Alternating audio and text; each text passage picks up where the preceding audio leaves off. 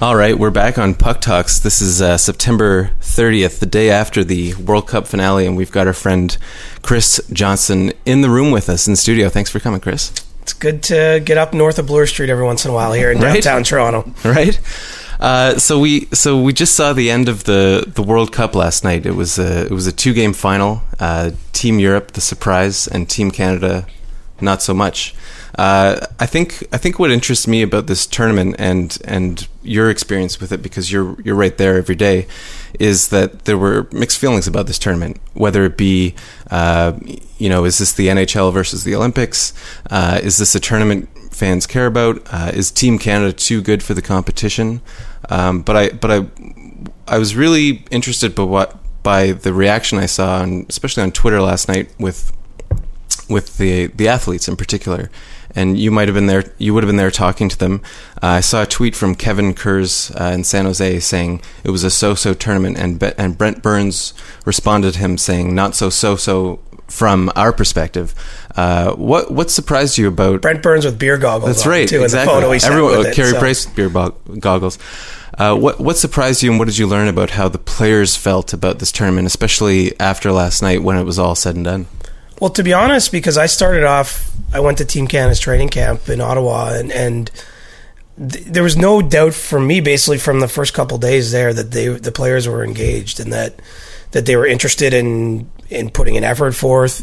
You know, we even saw in some of the pre-tournament games, not just the Canada-U.S. games, which stood out, but you know, some of the ones even played in Europe that there was there was hitting, there was hockey played at a level, frankly, you don't see at, in NHL preseason or early regular season, let alone you know middle of September. So I- didn't have much doubt about the players. There's certainly all sorts of stuff swirling around the outside. I think almost an over focus probably from some of our media colleagues on what the perceived problems with it were because you know depending on how you measure these things basically every game was full there were a few empty seats but the tickets were sold sports that I know in here in Canada got tremendous ratings like exceeded the ratings the company expected for TV mm. to the point where they're saying like only hockey can give you that kind of rating. Even the, the 2.1 million, I believe it was, for the first game of the final. We haven't got the one for the clincher. You know, even the Jays at their height, I mean, maybe if they make it to the World Series, are not bringing in that kind of thing. And, I'm not crapping on the Jays. I'm just saying, despite all of sort of the negativity around this, the players seem to love it.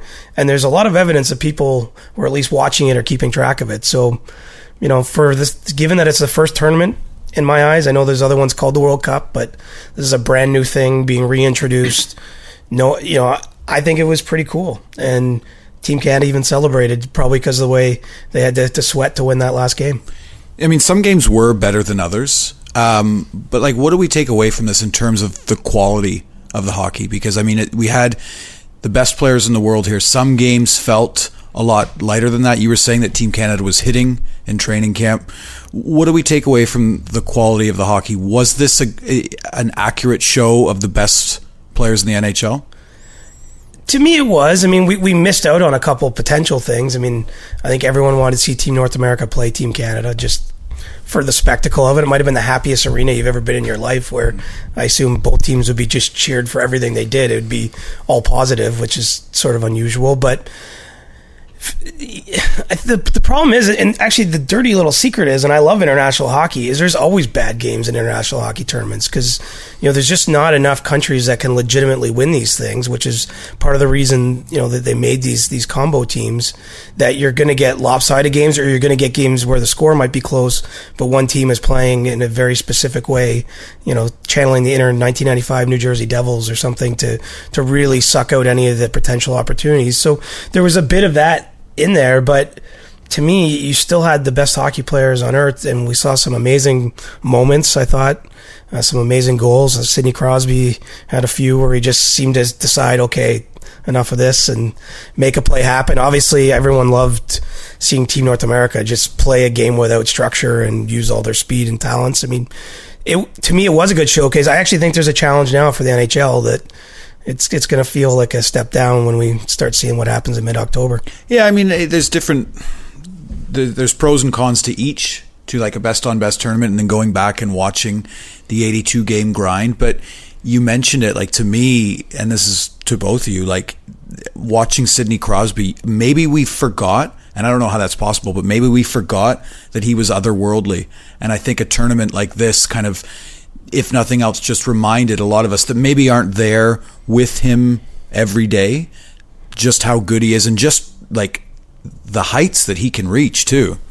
Well, and he's at a perfect point in his life. I mean, he was in a really bad place in October and November, and you know he's kind of opened up about that a little now that he's distanced himself from it, and obviously done some things that have made him forget about it or put it way more in the past with how he's responded. But you know, he's he's still at a point of his career where I think he's performing at what we can call a top level. It, it, probably won't last too much longer, just based on age and what we've observed in every great player that's ever played the game. So, you know, I think he's aware of where he's at. You know, kind of fundamentally that this isn't going to last forever, and and you know, it was a benefit for him to play at such a high level in the playoffs because he basically didn't take the summer off. He took a week off and went right back at it. I mean, t- he's obviously a driven athlete. You don't ever become as good as he is on talent alone. But I mean, he he's just so dedicated. Even after everything he's done, he's a serial winner, as Mike Babcock called him, which I thought was just never heard that phrase used, and that was pretty uh, accurate. And and you know. It, it was cool. I mean, he's never had a moment like that, really. I mean, Ryan Getzlaf was talking about, you know, he played with Crosby at the 05 uh, World Juniors, the 2010 and 2014 Olympics, and he said that that's the best he'd seen him in those events where just everything came together. I mean, like we know Steven Stamkos is a world class player, but he didn't play that well in this. He was struggling. He was doing things you wouldn't expect. He flubbed a shot totally, which you don't see an NHL player do very often. An open opportunity in the in the clinching game against Team Europe, but everything just kind of clicked together well for Sidney Crosby. So it was I thought it was kind of cool to see him at that level. I mean, he like there was no debate about the MVP. No, I mean, yeah. this is this one. There's no Phil Kessel uh, lovers out there on Twitter getting angry at the sports writers who voted him in for that one. Well, maybe a little, maybe a little, but yeah. Um, in, in 1987, the Edmonton Oilers, Wayne Gretzky, they win the Stanley Cup, and then they have a short summer before the Canada Cup. And uh, I remember reading in Ed Ed Will's book, uh, Gretzky Lemieux, that Gretzky, and I think he revealed in his book as well that that at one point on the bench he actually just had to like relieve himself because he was so exhausted. Uh, did you see any evidence of that? I know athletes are a different caliber now. Did you see any evidence of guys, uh, maybe particular Crosby, like uh, he won the MVP, but did you? Were there any instances where you saw the short summer wear on these guys? In some of their faces, you know, a few of the guys mentioned that no matter how much work you do, when you jump into those games, like your your groins and your hip areas start to feel tight the next day. Uh, even you know when you play at that level, there's just no way you can can't just jump into that, even when you're the best of the best. Uh, Mike Babcock said there's a few times some players, he didn't name them, asked not to go back on the ice at a point because they were feeling tired. I mean, we saw the ice times down considerably for basically across Team Canada. I mean, uh, they had the luxury. Team Europe had to play Anze Kopitar like it was Game Seven every night of the Stanley Cup Final. But um, you know, I, I you could tell. I mean, they just they're not. It's not even just the games they played. For me, it was I, I, don't like watching practice normally, but watching four days of practice in Ottawa was impressive. Like these guys were not screwing around from the first minute, and you know I think it's part of what makes this particular group special that they found a way somehow they have the right focus. I think everyone puts you know their own interests aside, which you know it's a, it's a cute notion that every team says happens, but I don't think always happens in these tournaments. Well, for Team Canada, it has with this group, and like they came there ready to work, and they and they they were businesslike, and you know it's it's so difficult to do. I think it's it'd be much easier for them when they look around, they see the same stars that we see, and go, "Oh, we're going to win this thing," and kind of be casual about it, or just assume it's going to happen. But you know, these guys don't leave anything to chance, and um, so I, I did see an element of like this is way more extreme than what they would have been experiencing in the NHL, what they would have been experiencing in preseason games with 10 regulars on the other side. I mean, a lot of these guys were grateful for that because uh, they feel and, and you know time will bear it out that they're going to be ready to play at a higher level come October 12th just because they've you know done something that none of them other than Joe Thornton, Jay Bouwmeester, and a few European guys uh, have done before in terms of playing this sort of tournament at this stage of the season. You can you can choose how much you want to look into stuff like this, and when we know from the with the Stanley Cup ceremony that the captain will always choose the next person to pass the trophy on to, and who's that player going to be, and you take it with a grain of salt, but sometimes it really has meaning. Did you see any meaning in Sidney Crosby? Passing the World Cup trophy on to Joe Thornton uh, as the first person uh, after the event, and the, I mean, of course, I, I thought Pittsburgh San Jose in the Stanley Cup final. Was there something else there? Did you notice that or th- have a thought about that? Well, those two certainly had a few clashes in that series. I remember one Thornton cross check across Crosby's back that he probably hadn't forgotten about. Although, if you go up and down this roster, the numerous guys have fought and had that sort of thing. I think it was more and I didn't ask Sidney, but I, I, do believe it was more just a sort of a recognition of Joe Thornton and how long. I mean, he played the '97 World Juniors, I believe. Uh, you know, there's there's a there's kind of this idea within Team Canada of like you know a service time or something that that you know I think that those guys are especially aware of because you know they don't have to do this. I mean, I know we all kind of want to even me especially, I want to say that this is this great thing, but they gave up a month to be here. And, and when you're Joe Thornton's age and you're coming up a, off a cup win and you've already won a World Cup and an Olympics and a World Junior, you've won everything. Maybe you might value that time more, but he chose to go there. He was playing eight minutes a night most nights and sacrificed, you know, his own time for the greater good. And, and, you know, I think just the fact that he's done that over the years within that group, that that's what's cherished. And, then I went to Steven Stamkos next, and I and I wondered if that was just for him missing Sochi, yeah. uh, if if just again it's sort of the recognition that they almost probably don't even have to say it among each other, but they know that each of them has had so many of these great moments, but missed out on a few too. And and you know for Joe Thornton, for a lot of these guys, actually, I believe that'll be their last game with Team Canada, and but for Joe Thornton especially, I think it's a pretty safe assumption, you know that you know he was a surprise in some ways to make this team that that, that was it for him and to, to, to leave it, I guess, being recognized by his teammates that way, that probably, you know, made his heart feel pretty good last night. I think it was good to just see. I, I feel like it was in the, the round robin. Um, Joe and, and, and Sid connected on a goal and, and they, there was smiles shared between them. And I think a lot of us did a double take thinking of that cross check, right? Thinking like these two particularly Thornton on Crosby. Like it was, it was pretty vicious well, just you, a few months ago. I just recalled this. I remember the opening faceoff of Game Six, which the Penguins won. Right, Crosby hacked Thornton yeah. right off the opening draw. Kind of, I think, a message sender, like I'm here to play yeah. and take no prisoners. It's amazing that they can set it aside two months later. I, I don't. I mean. We all know that, that you know you, you get in that room you, you, you put the shirt on and, and, and we can build it up we can build up the mythology all we want but you put on that maple leaf, I think you probably do forget about a lot of things. Um, but speaking about that, you mentioned you mentioned two things. You mentioned the kind of workmanlike business approach that Team Canada took, and you also mentioned that this is, could be the last tournament that a lot of these guys play for Team Canada in. They allowed eight goals this tournament. They allowed three in Sochi, um, and we love big, big questions on this podcast. Is this the greatest Team Canada ever? The, the core group for sure. I've, yeah. I've I've done a lot of soul searching, talking to people. You know, try to pride myself on being well versed in this stuff, and I don't think there's any question that we've never seen a group of players that have had the run of success. You know, and I'm looking specifically at Toews, Crosby, Weber. Doughty's gotten in there, you know, slightly a bit later. Um, Bergeron, Bergeron, of course. Uh, the, the seven guys that were in Vancouver and then one in Sochi and one here. And then a lot of those guys were back in 2005. Ryan Getzlaf as well. Um, at the World Junior Tournament, which was Canada's is viewed as Canada's most dominant World Junior team. Corey Perry was he on that team? He was on that team as well. I mean, the way that these guys they, have totally changed in my eyes the DNA of what Canadian hockey is. I mean, it, it, and I don't mean this as any disrespect to the past, but in 72 and 87, even in 2002, Canada had to like kind of screw up at tournaments. It was almost like they didn't come fully ready or they weren't fully invested until they got close to the edge and saw over the cliff and then they, they retreated back and, and found what they had to do. I mean, that happened in 2010 too. It did, but yeah. that was, you know, the, the, the, players that I'm including in this were young then. And, yeah. I, and I feel that I just feel that we we've never been this clinical about how great we are at hockey. I mean, we, we, that we invented the game. We care more about the game than anyone in the world. We've won more tournaments, at least big best on best, you know, tournaments than anyone in the world. But I don't think we've ever done it in such a calculated manner. And I know some people don't find that enter- enjoyable or entertaining. To me, I think we're going to be writing books about this in 20 years because it's not going to happen for the next 20 years. And we're going to look back. I think the appreciation for this and for Sochi is only going to grow with time. Uh, whereas everyone loves Vancouver because it was a joyride, right. it was a roller coaster.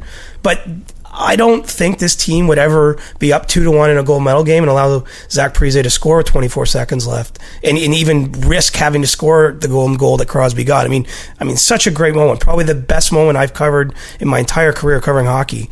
Uh, being there for that, but that, but we also have to appreciate greatness, and and and there's a level that these guys play at you know, they beat Czech Republic 6 nothing out of the gate because that's what they're supposed to do. You know, mm-hmm. they don't do what Team USA did. And, and I don't, I'm not trying to kick dirt on them when they've had a bad time, but they don't underestimate opponents. They don't, even when they don't quite have their best. I just feel this is truly special. I mean, Jonathan Toews is 46 and 2 in a Team Canada jersey. I mean, that's like honestly, like they're going to build statues for him. yeah, we're going to talk about that forever. There's no way that that will be forgotten. I think we want to um, allow a certain sense of kind of emotion and drama into these kind of tournaments. It, it it a makes it more compelling to watch, but b I think you know I think hockey is very tied to to a lot of emotions with Canadians, and and and again, it's it's a lot of mythology building, but the business like attitude that has had has kind of engulfed this team. I, I, like to see it because it means they're taking it seriously. It means they have a game plan. They're not leaving anything to chance. Uh, you got to forgive us for being cynical here, but as a whole, is that bad for the game? Like, is that whole to, or as a whole, like to have one team come in and now everybody else is an underdog? I mean, eventually, is that going to wear on people? It would if it continued, but I, I don't see it continuing. I think that it ended literally last night at the Air Canada Center because if you look at where this came from, that was, so the 05 World Junior team kicked off five years in a row where Canada won.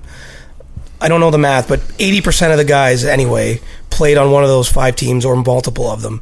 Even the guys like John Tavares who've come around later on, Matt Duchene, uh, you know, those guys are part of that culture, and that's just a special group that's carried through. You know, if you look at the recent World Junior tournaments, we have Finland with a couple wins now. Mm-hmm. Canada hasn't dominated in the same way, and even though we have a generational talent like Connor McDavid on the horizon, who's obviously going to wear the, the sweater with distinction on his own, I just don't see them being a machine like this team. I think it's going to be far more roll the dice and lose some games and and have to win. I mean, I might be proven wrong on this, but I, I just don't see. You don't have the. I mean, look at Canada's top three centers at multiple events now have been Crosby, Toews, and Getzlaf, and then you have Patrice Bergeron basically playing the wing and taking some faceoffs eh, at all those tournaments. I mean, we're talking about like the top centermen of this era. Those guys are all in the top six to ten, depending on how you view it. I mean, this is just a dominant, special time to be Canadian, and and so, yes, if they did this again, I, I, don't think they're going to Pyeongchang. We can have yeah. that discussion at some point. But let's say they did it again four years at, at, a you know conceivable World Cup, and four years after that, yes, that would be bad for the sport. But I think we're in a cycle, and that's why I believe it's special, and and and why we'll look back on it more fondly because I I think it's going to end, and everyone's going to go, oh wait, Team Canada can lose again mm. because it hasn't felt like that for about a decade and I think Finland's better than they showed. I think Sweden's better than they showed. I don't think the difference is is uh, that stark. Uh, may have just been represented that way. This tournament, that this particular two weeks was one in which Canada hit the ground running. Um, but but I think I think Sweden is better than they showed. Finland and and uh, well, the Americans to me. Yeah, I mean that's a different story. Because yeah. they're having all kinds of success at the whether it's the under 18s. It's not they're not winning every World Juniors, but they're they're in there. Like they're not they're not an also ran in any way in those tournaments. They have Auston Matthews, they have Jack, Jack Eichel, Johnny Gaudreau. I mean, they won't have the depth yet of Canada at that top end, but they're going to be able to put together a team, be it in 2018 or 2020, that we're going to go, whoa, yeah, that's pretty good. And so, you know, while this was clearly a low moment for that program, I don't know how you look at what's going on in a wider sense in, in America, even with how many players are being drafted now. I mean, they're just getting volume which is what we all expected eventually from a bigger country that has more resources than our own. And, and you know, I think that they're going to be the biggest rival long term. So this was the Team Canada show at, the World Cup, but I think it was also a uh, brief love affair with Ralph Krueger and, and Team Europe, but but largely Ralph Krueger and retelling that story of what happened with him in Edmonton and where he's been since. Babcock asking him to join the Team Canada Brain Trust. Um, what did you learn about him or or find out about him that you didn't know? Uh, do you have a thought about him returning to the NHL and and why why do why should people like Ralph Krueger more uh, if they don't? I feel a bit like an angry hockey hockey hipster because I just happened to cover the World Championships from 06 to 2012, and he was the, Swiss coach at all, each of those events. And you know, being one of the only or one of the few Canadian writers ever there, you know, I always had a chance to bend his ear and and chat with him. So I kind of knew about him even before he came to Edmonton, and and and knew him at least on the sort of interpersonal work level that we deal with these guys. But I mean, he was absolutely the star, and and just just a fascinating, upbeat guy. You know, I was I gave Canada a lot of credit actually in Sochi when they had the courage to hire him, because in some ways, if you're willing to be arrogant, I mean, he's he's the guy that built teams that could beat Canada. Like teams, he he knew how to beat Canada with a less skilled team, and he showed it with the you know Switzerland, and you know he even gave them scares. I, I, believe they won one of the games of the World Championships I covered. I mean, this guy. I mean, while he's born in Canada, he's lived you know his entire adult life in Europe, and I'm sure he identifies on some levels a Canadian, but he's he's not exactly one of us, and so it's it's not necessarily I don't think the Canadian style or even really international hockey yet, where you hire people from other countries uh, to work for you, and it was an acknowledgement that we needed help with the big ice, and look how that worked out. It was a tremendous move, and I, again, I just thought it was not the sort of thing we usually see them do. So anyway, I've, I've been blown away by by Ralph, and you know I'm more convinced now than ever that that if he ever wants to coach the NHL again, he will. I don't know that it, why he would want to do that if you're the chairman of a football yeah, club. I was just going to say, like, we want to talk about the guy, you know, in the way he kind of revolutionized Swiss hockey, German hockey. I mean, how rare is that? You, are not just hired on, you know, as in into another organization, another sport to be the chairman of a Premier League team. I mean, people should be tapping this guy's brain for magical syrup. Like this doesn't happen. And it's I, I think there's really if he does he if he wants another shot, shouldn't any team listen up? For sure. And, and you know, he was contacted by an NHL team just this summer to see if maybe he was interested and you know obviously wasn't at that time. You know, it'll be a question for him to reflect on, though. I think. I mean, obviously, I think it's safe to assume he's earning more money in this job than he would as an NHL head coach, unless his name was Mike Babcock. Maybe he's in the same range. I mean, he's doing something that's very interesting and and you know, eh, but it, maybe this will stoke some fires within him. You know, he hadn't coached a hockey game in a couple years before this tournament, and clearly something special went on with his team. I mean, I think in some ways there wasn't enough credit given to how well Team Europe played. I mean, to me, they weren't being that cynical. Like I thought they really pressured the puck. I mean, obviously they, they don't have this the high end skill of Team Canada score some highlight reel goals the same way, but they didn't just sit back. I mean, they when they beat Sweden in the semifinal, like they beat Sweden. They mm-hmm. played. Yeah, it was it was Sweden that sat back. Right. It's strangely. I mean, they, but you know, so this guy can do whatever he wants. I, I, think the one thing about Ralph too, you know, he's written books on leadership. Mm-hmm. He, I know he was a highly sought after public speaker in Switzerland during his time with uh, the national team and with businesses and things of that nature, just about running an organization. And almost, I feel like the game is caught up to where mm. he's been for a long time. Where now I think it's far more valued that a coach can communicate with his players. It's it's it's a little bit less of a top down organization the way most hockey teams work now. Your stars, you have to explain things to them. You have mm-hmm. to make them feel part of it. And I think a lot of the great communicators, Jon Cooper's one that jumps to mind in Tampa. This is kind of the new style of coach. And you know, guys like Randy Carlyle were raised in an era where players did what they were told, and and right. and it was kind of a hard ass mentality. And and you know, Ralph has been this way for a long time, but I think maybe his gifts are being appreciated more because the sport has evolved to a spot where he he kind of fits in a little more comfortably. But but now what? I mean, you reported that Team Europe is one and done. Yeah, I think there's a small wiggle room there, but likely I, I would they uh, put it this way: they entered this event as a one one off entity. Okay. One thing I haven't yet been able to totally calculate, I guess, or get the right information is that has this truly changed the way everyone feels You about it? making the making it to the final? Yeah, the Yeah. fact that they had this success, the fact that you know Anze Kopitar the day after the loss is tweeting a photo of himself in the Europe sweater and saying that people probably don't realize how much pride he wore that sweater with. That it mattered, you know, he it was more than he had to do. I mean, that those guys really enjoyed it. That it wasn't a disaster might change the mind, but I. What they really want is a qualifying system, and they want Yeah. to create something where, in the four years between events, that there's talk about this. There's a build up that, that that you know that's the long term play here. But maybe four years from now they stick to this, but I, I'd be surprised. Well, that that was kind of my again a bit of a bigger question. I mean, when we think about World Cup, when we think about soccer, I mean, obviously this is you know an event that's probably the marquee sporting event across the planet. It's almost hundred years old. It is it is it's as big an event as you can get, and like you said, you have to qualify for this. Um, there's there's there's drama at every tournament, and we wouldn't be naive enough to think that you know the NHL and and and the IIHF can get there. But what does the NHL have to do moving forward to kind of legitimize this event in a way? Because I mean, I think a lot of people, myself included, when you when I saw the under twenty three thing and I saw the Team Europe, I, I scoffed, and I, I know I'm not alone.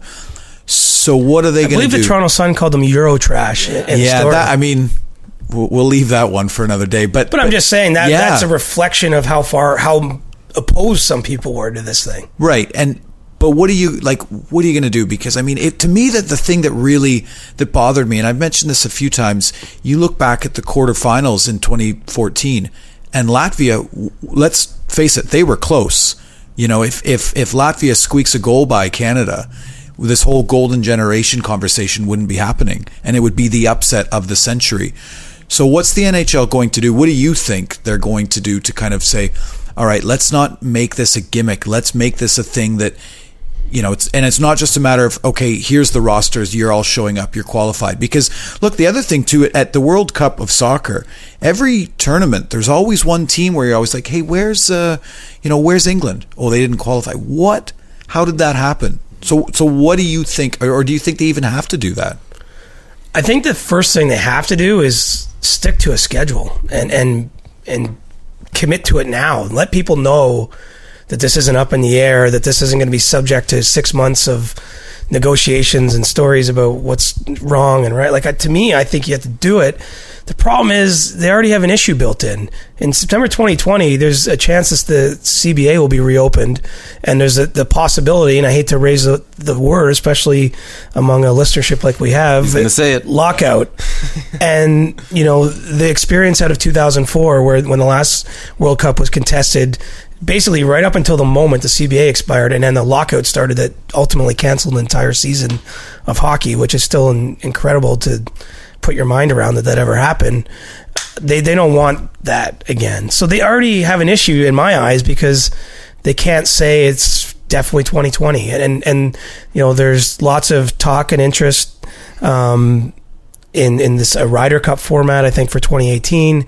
Obviously, in the next, we're about two months away from knowing one way or the other on Pyeongchang 2018. But you know, I'm a little uncomfortable with with how little clarity I guess there is on the international calendar because this is one of the stated goals out of the current CBA that's in existence. They actually created a new section in the CBA, which the players and, and the league agreed that they were going to make a concerted effort to grow the game internationally. Uh, there's actually language in there that every team can be told they're going to play a game in Europe, a regular season game. There hasn't been any since that document was signed.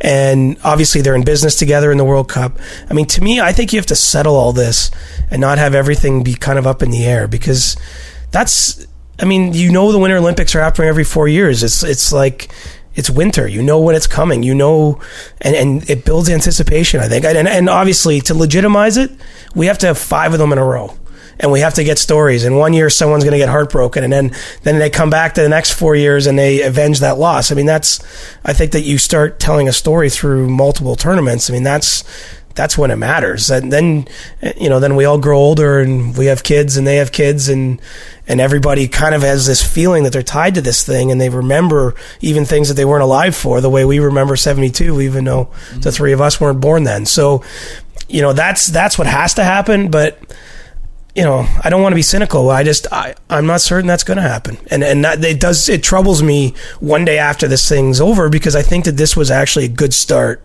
for that tournament. Like the players, like John Toews is like, we realize how much this means after he won. Like, it, he's not just saying that; he doesn't have to say Right. that. Like they enjoyed themselves, and you know, let's face it: if you're elite at something, you want to play the best.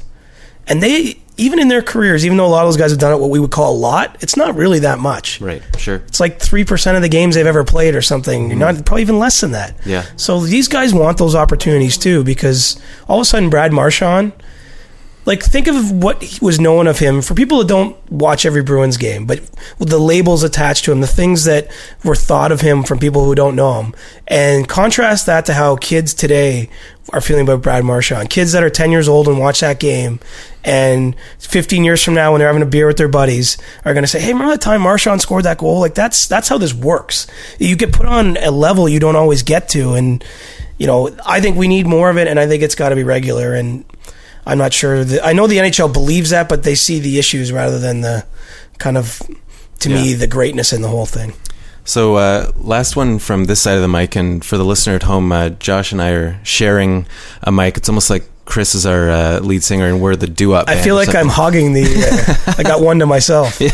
Um, I'm, I might be throwing darts, or I might be just trying to connect some dots here. But we saw the power of Team North America and the interest in that team, uh, the skill on that team, uh, and just to jump over to some NHL stuff, NHL news. Um, you know, we had Jacob Trouba's trade request. Uh, something's brewing with Tobias Rieder. Uh, we saw what happened with Jonathan Drouin last year. I, I don't know if this is uh, if if there's a real connection here, but I've just been kind of thinking about the power of the young player in the NHL, and, and whether this is really the time uh, of the you know the 18 to 22 year old in the NHL. How much power you see them wielding, whether it's contract trades, uh, jersey sales, and, and a team like Team North America. Uh, what is? Do, are there connections there? Do you see? Signs of this being uh, a younger and younger game for the NHL and, and its young players. Well, certainly the league's got younger in the last ten years, eleven years since since the creation of the salary cap.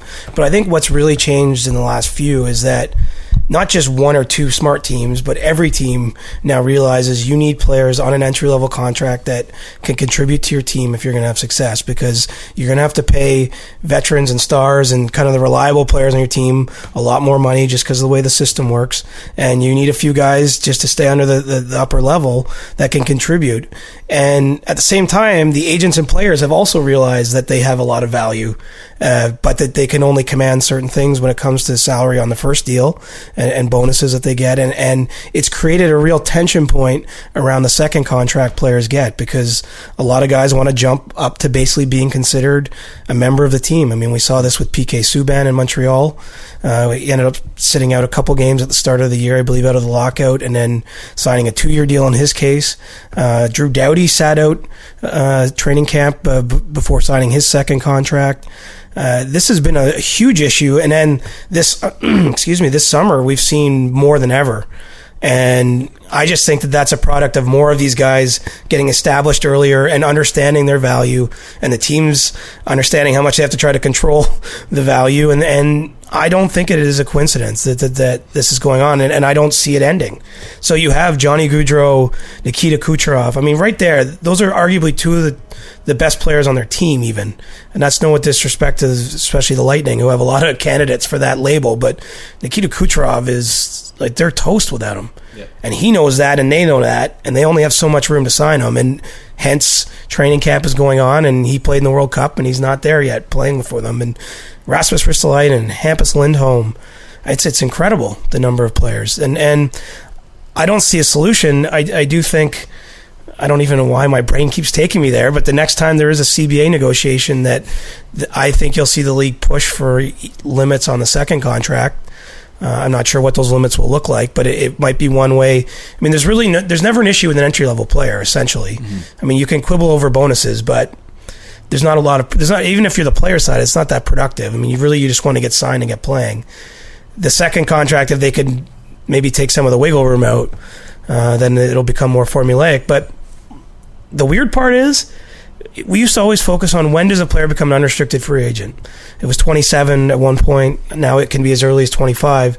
That's almost irrelevant now because unrestricted free agents, for by and large, are not in a position to truly be difference makers on a team. I mean, there are some exceptions, but it's not a rule anymore that you want to sign a 27 year old guy who's hitting the open market for huge money. I mean, there was even a debate about Steven Stamkos. Mm-hmm in lots of markets. I mean, in Toronto especially, but even in Buffalo. Like, what's the number if you sign him? At what number does it become a diminishing return? And you know that was not the way we thought of hockey pre 0405. I mean, you needed those guys. Those guys hit home runs at age 31. That's when you're getting your mega deal. That's mm-hmm. when Bill Guerin's earning $10 million a year back then. And, you know, that's just the evolution of the sport. I almost feel bad for the guys. The young guys are contributing so much more and they have less of an ability to make, you know, a fair amount of money. And let's face it, careers are short. It's not that fair. But what does that do, like, to the locker room? Because I'm thinking about Gaudreau and Kucherov specifically. I have to believe that they both really want to re sign. I mean, why would Kucherov want to leave a team that's very, very close in the East? And, you know, again, why would Johnny Gaudreau want to leave the Flames playing with Sean Monahan on a team that looks like they're they kind of got it together. But what does that do to a locker room when when your younger guys are demanding more and and sitting out the season? When it like it's it's a bit of a catch twenty two because I think they want to be there, but they have to protect their best interests, right? But then you still have vets that are you know are looking at that and and and perceiving you know Kucherov and Gaudreau's issue in a very different way, right? There, I think that there's actually an issue of the veteran now because most teams acknowledge you need some. Obviously, you can't ice a team entirely of 22 year old kids, but but so many veterans are being pushed out at 31, 32. I mean, what is a veteran anymore? I mean, you, you get the extreme example. If, if we eliminate Jaromir Jagr because he occupies his own space and he's not he's not in a trend. Universe. He's a trend unto himself. Yeah. You know, there's so few guys in their 30s in the NHL now at all. And so the locker rooms are ruled by young players. And, you know, I don't know for sure, but I, I think even the players probably get it more than ever because they, cause they look around and they're like, I'm done at 30. Mm-hmm. You got to get it. You got to make it when you can make it. Yeah. I mean, if you're Johnny Gaudreau, you've played. Yes, you've only played two seasons you, in full seasons in the NHL. You don't have any rights. You can't even sign an offer sheet with someone else. But you were a top six scorer in the league last year like yeah you want to get paid 8 million because 5 years from now you might not ever be that way. And i don't like not to make this about a business but it's still a business. And mm and you know it's it's a tough spot for these guys. You know I, am sympathetic and you're right. In a, in a locker room it, i think it's a weird time to be in a locker room. It's kind of the easy answer. I, I don't know that there's a normal anymore. I actually had a very revealing conversation with Joffrey Lupul last february. It's funny. I was just doing. A, I needed a, a, feature story for a weekend, and he had just played. I believe it was a 700th game, so he was kind of in a reflective mood because mm-hmm. people were asking him. But I started asking him about the end at that point, just like, do you think about the end? And and he just opened up. I've never. I didn't expect him. You know, it's sometimes as a journalist you're fishing and you don't usually mm-hmm. expect yeah. to catch a 10 pound bass, but uh, Joffrey said he thinks about it all the time. He said he, he thinks back his first season was 0304 before the lockout. And he said the whole locker room was 30 years old. Like, yeah. and, I, believe he was a seventh or eighth overall pick. He was a very highly mm-hmm. rated draft pick. But he said when he came in, he had no confidence at all that he could like impact a game really, that he was just trying to not, not really screw keep up. his head above water. Right. Whereas he said the guy he referenced in that interview, he said Dylan Larkin. He's like he goes out there and he takes the game on his shoulders, and he's mm-hmm. whatever he was last season, 19 years old, and and he's like that just didn't happen. And then he said conversely, when you're in my shoes and you're making money, but you know you're playing fourth line minutes, like you know he knew the end was coming. And then just incidentally, literally, he played one more game after we spoke, and the Leafs shut him down and it arguably might be his last game of his career. It's total coincidental timing on the yeah. part of that interview, but it's a window into what he was thinking at that time. And he was just saying, he was talking a little bit about how the locker room dynamic now, he feels a bit like a fossil and he was 31 years old. But it's funny how, how this has all changed. I mean, last season, the season before, the talk about, you know, the shift in, in locker room characters was always about, okay, the fighters and, and they're disappearing. And so, how's that going to change the game? And now, like you know, what you're saying is that like okay, veterans, thirty year olds are disappearing.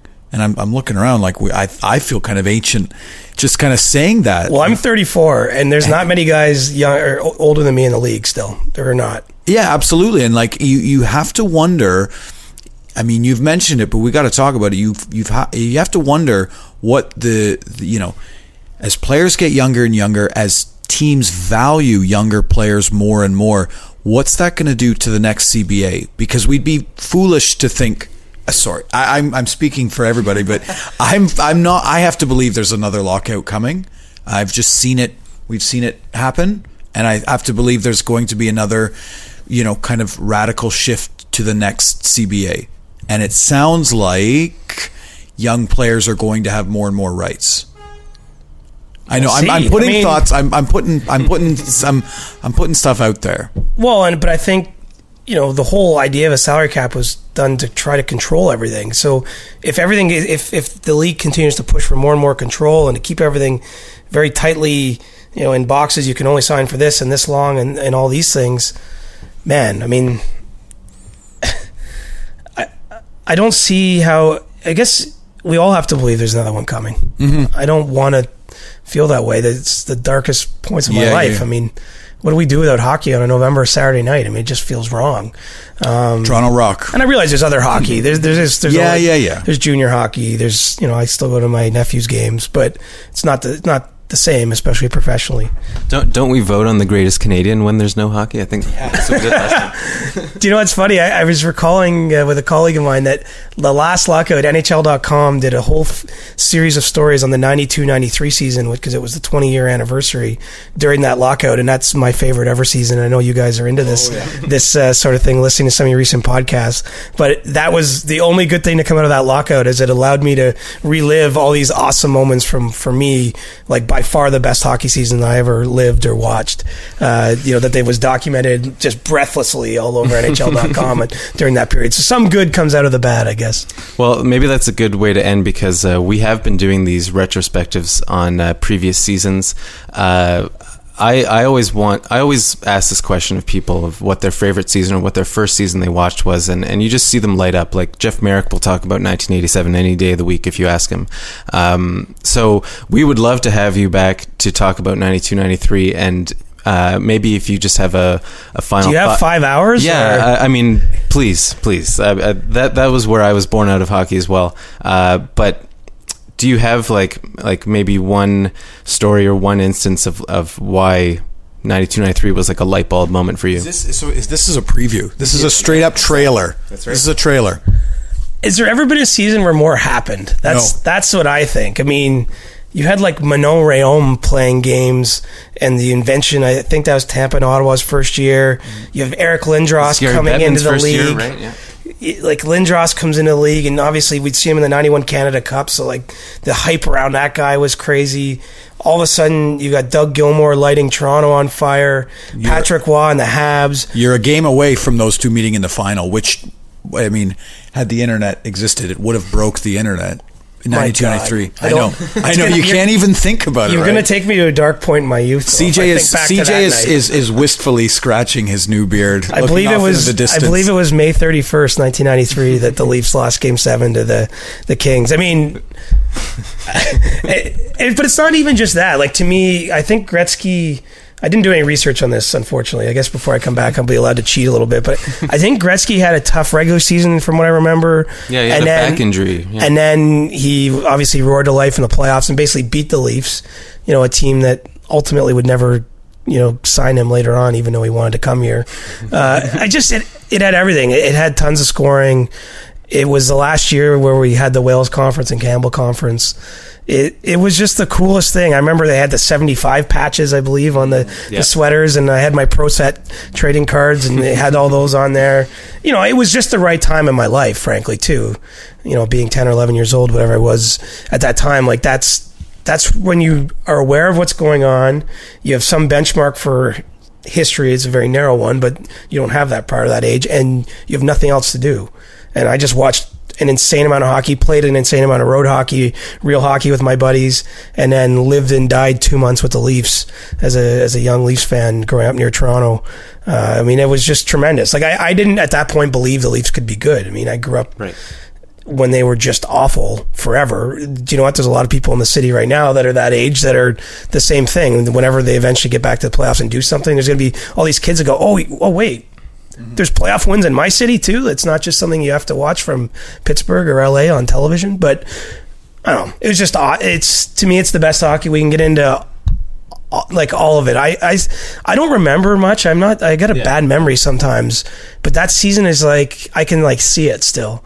And, you know, the night that the Leafs played Detroit in game seven, uh, my parents were out for the night and, uh, one of my buddies was over because they were out with his parents and we had a babysitter and my buddy, when when the Leafs went down in the third period, wanted to play hide and go seek because he'd like kind of he he'd bailed on the Leafs, and like I refused because I was steadfast, mm. and I was a huge Doug Gilmour fan, like like ridiculously big Doug Gilmour fan, and and you know he ties the game, and then obviously Borschevsky in overtime, but like I just remember like that was that was even big. I was a huge Jays fan as a kid, but that was even bigger, I think, than the Jays winning the World Series. Like that, just well, it wasn't expected because the Jays were good. Yeah. all my life up to then, they just never quite got over the hump till 92 and 93. But you know, the Leafs were just. It was like it was out of nowhere. That, that how did this happen? And you know, my brother uh, Pat Burns was signing autographs at the Eaton Center, and my brother got my hat signed. He was in university then, and he like gave me that for a Christmas gift, and I just like treasured this Pat Burns autograph hat. I mean, who cares about a coach when you're a kid? But yeah. I just, I just, it was all so vivid, I guess, and and you know, I think that we can get into all sorts of stuff, and if I even do a little cheat sheet, I'll probably remember a little bit more. Uh, We're gonna have cheat we Bibles. We're all gonna bring in those old, uh, those old like yearbooks. So Josh, Chris, and I are going to go to the library now, and uh, we'll see you again next. next I'm going to go watch The Passion Returns. Yes. yeah, weekly viewing. Uh, CJ, thanks for coming in. Thanks for joining us. Um, we are going to have obviously a few more podcasts soon. We're going to figure out this 92 93 one very, very soon. Uh, check out Homestand Sports for the next live Puck Talks. Leave us a rating and review if you can. Joe, anything to add? Uh, I'm just stoked about. Uh, I'm just in 1992, 93 right now. I, I, don't have any thoughts left. I'd rate you a five. If you, a, a, five, just on our level of enthusiasm for 92, 93, and just for all around good work. I, you're I, you're a must listen for me even when I'm not a guest. I appreciate that. Uh, great. Thanks for listening.